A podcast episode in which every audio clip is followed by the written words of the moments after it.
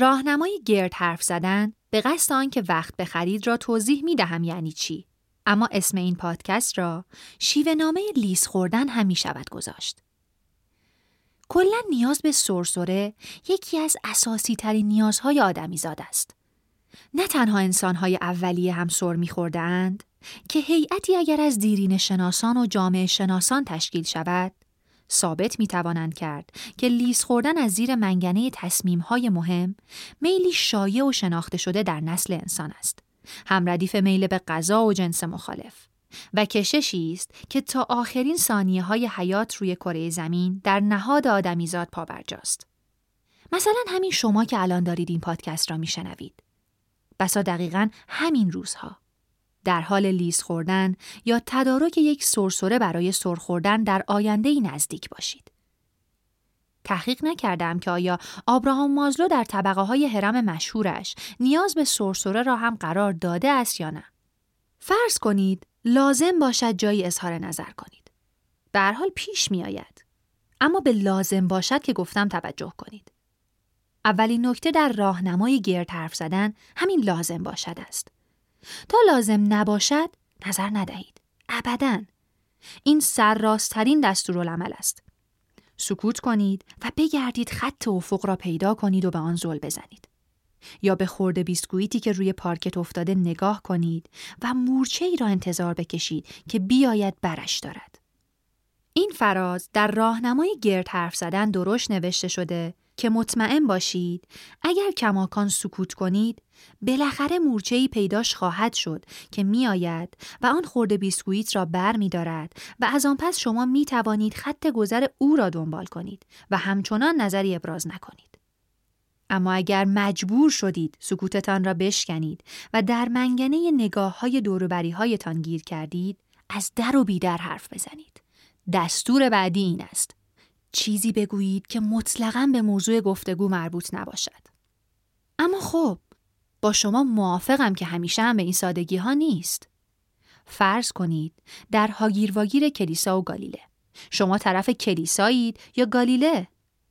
مورچه آمد و خورده بیسکویت را برداشت و شما تا آنجا که چشمانتان آب افتاد هم به رد گذرش زل زدید. خب بعدش ظاهرا همه همچنان منتظرن شما موضعتان را مشخص کنید. اینجاست که راهنمای گرد حرف زدن به قصد آنکه وقت بخرید یا همان شیوه نامه لیز خوردن توضیح بیشتری می دهد. توصیه این است.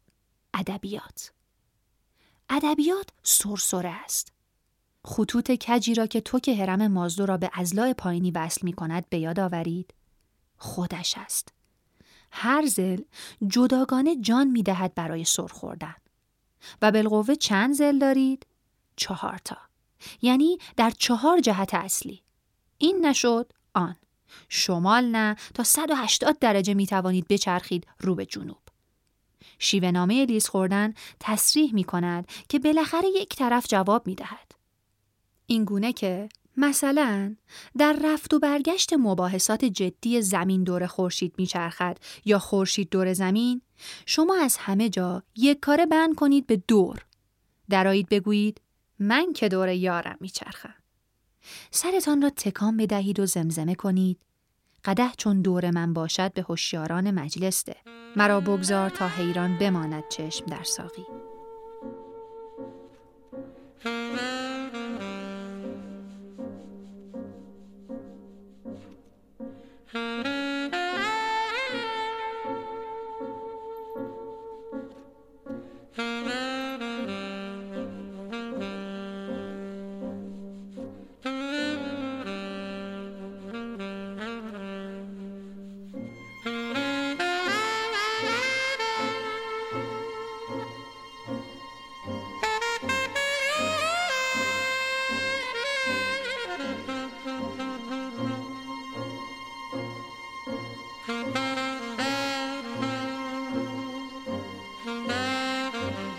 منهای یار و دلدار و گلعزار روحانیت هم فیگور خوبی است.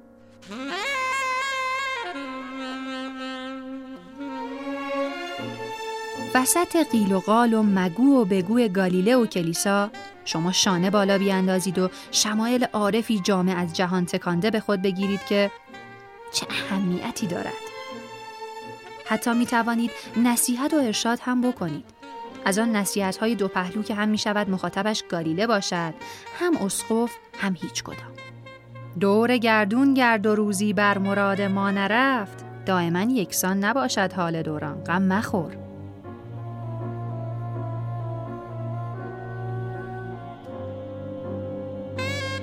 حتی می شود عشق و عرفان رو با هم ترکیب هم کرد. به سیاق اسموتی خیار و گشنیز مثلا. یا میلکشیک طالبی و موز. اینطوری. دل ما به دور رویت ز چمن فراق دارد که چو سرف پای بند است و چو لاله داغ دارد. سر ما فرو نیاید به کمان ابروی کس که درون گوشگیران ز جهان فراق دارد. گالیله دارد محاکمه می شود؟ بشود. آن هم به اسم دین و اعتقاد؟ باشد. شما ز جهان فراغ دارید. باور کنید به همین سادگی از قائل رسته اید و دیگر کسی از شما نمی‌پرسد بالاخره کداموری هستید. علم یا جهل؟ مظلوم یا ظالم؟ و از غذا گفتار عاشقانه یا عارفانه تان هم دهان به دهان نقل خواهد شد بعدا. لیز خورده اید و خلاص. گرد حرف زدن یعنی همین.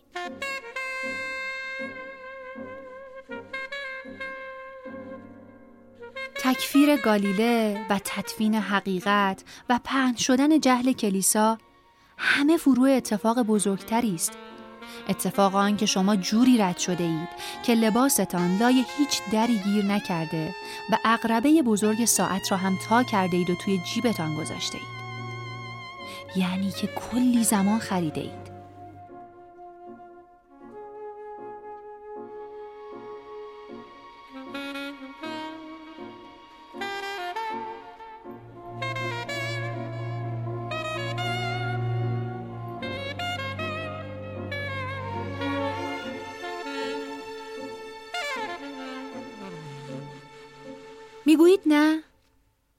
می‌گویید نمی شود؟ نمونه برایش کم نیست در تاریخ. فلمسل یک بارش این که شهری بود وسط دو شهر. یک شهر پایین نقشه، یک شهر بالای نقشه، شهری که دربارش حرف می‌زنیم بین این دو. مردم این شهر وسطی نامه نوشتن برای کسی که در شهر پایین نقشه بود. نوشتن برایش که به شهر ما بیا، ما رسما از تو دعوت می‌کنیم. و نه فقط یک یا دو دعوتنامه. پیک های نامه بر افتاده بودند توی جاده ها و از پا می تاختند و خورجین هاشان لبالب از دعوتنامه بود و برو و بیا و گرد و خاک به هوا بلند بود. هر نامه با امضای نه یک نفر که چندین نفر که یک محله آدم سرشناسان شهر وسطی نوشته بودند که زور آدم شهر بالایی بر ماست به ما ظلم می کند بیا و ما را از این ظلم برهان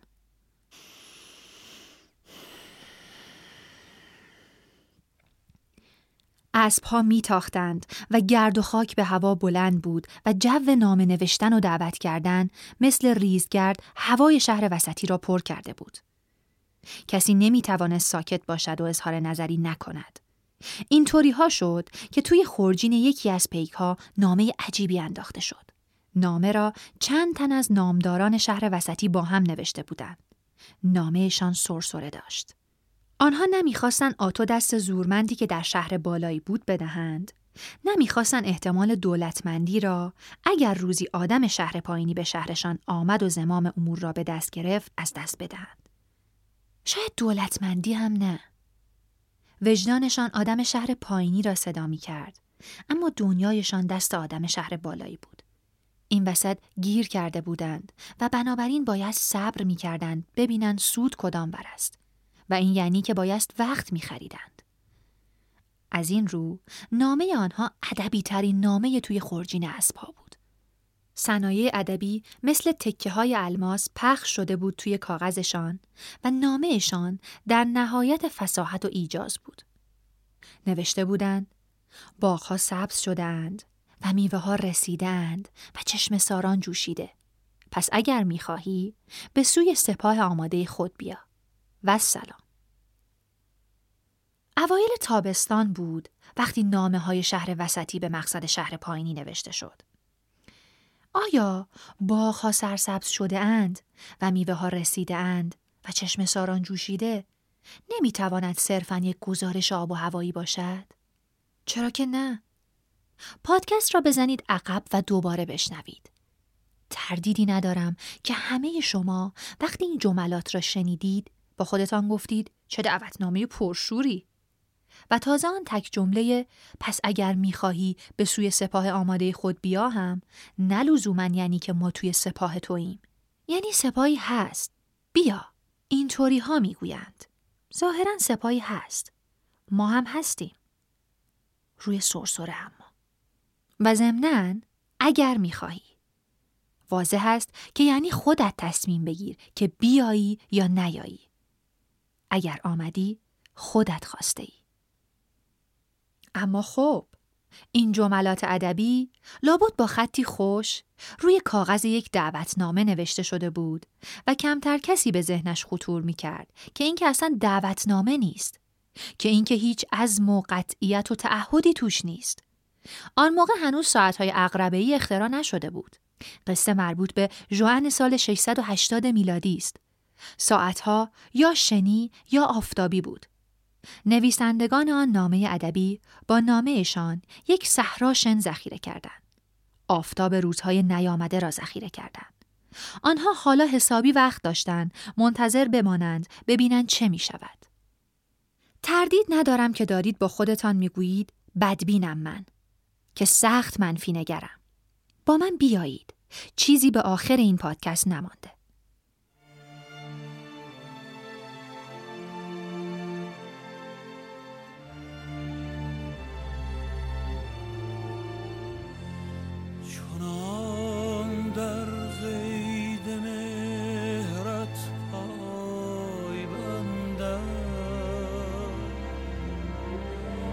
to.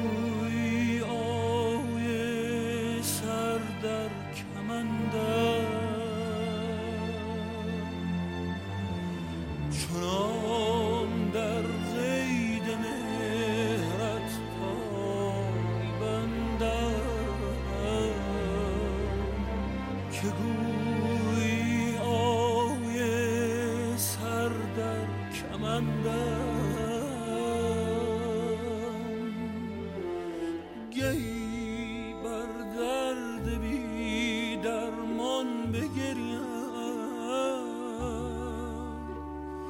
گهی بر حال بی سامان بخندم.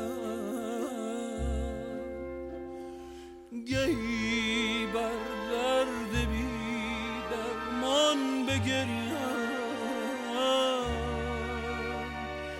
گهی بر حال بی سامان بخندم.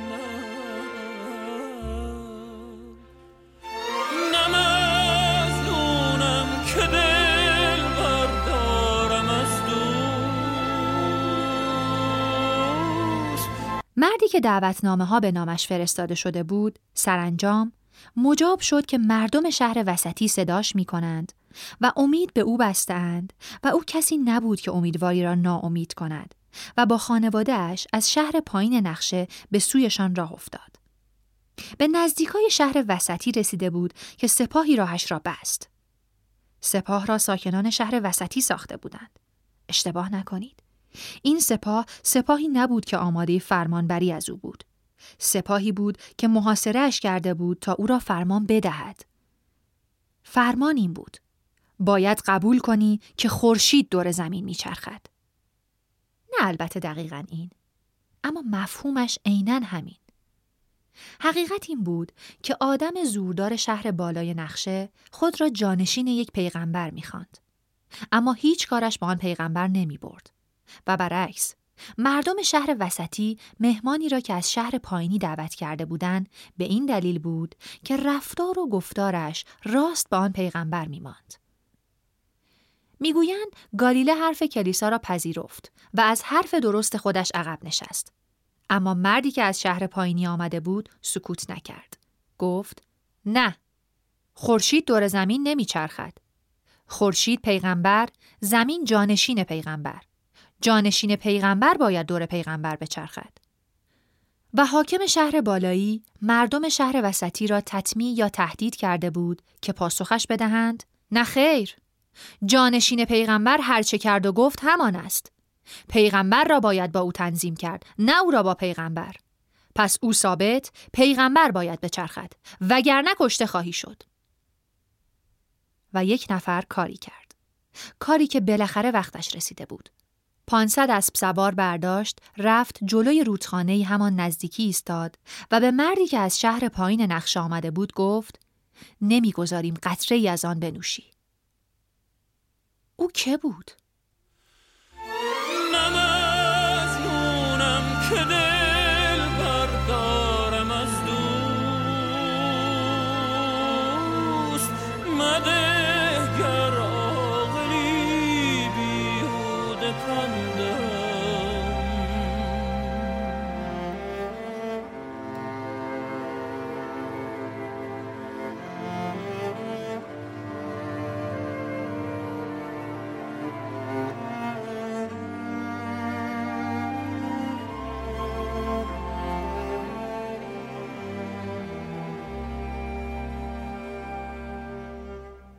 تعجب کردن هزینه ندارد اما تا دلت بخواهد تکانه و بهت دارد او یکی از نویسندگان همان نامه ادبی بود بهت زیاد ته گلوی آدم را خشک می کند می‌دانم که شما هم مثل من دارید با خودتان فکر می کنید که او دست کم می توانست این کار را نکند.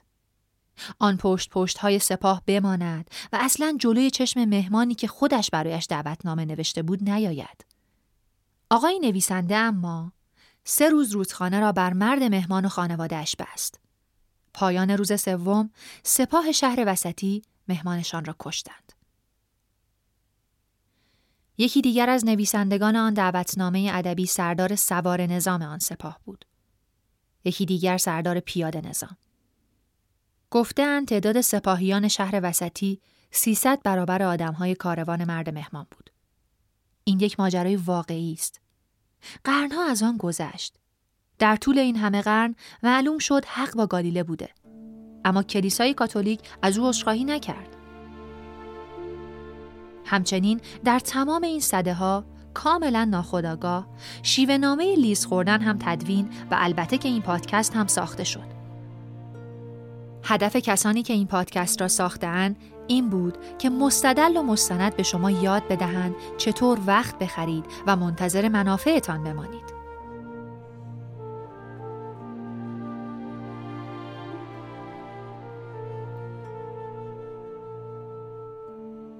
مردی که تشنه کشتندش و دعوتنامه ها برایش نوشته بودند اسمش حسین بود. نوه پیامبر دین اسلام.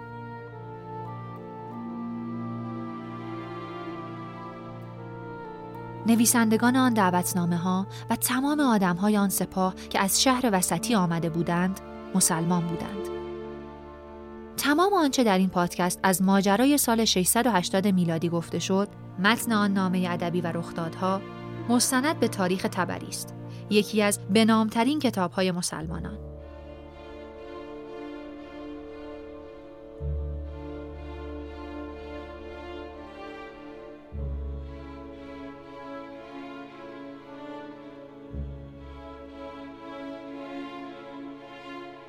شهر وسطی اسمش کوفه بود. کوفه الان یکی از شهرهای کشور عراق است. حسین در نزدیکی کوفه همانجا که کشتندش دفن شد. محل دفنش بعدها شهر بزرگی شد که اسمش کربلاست.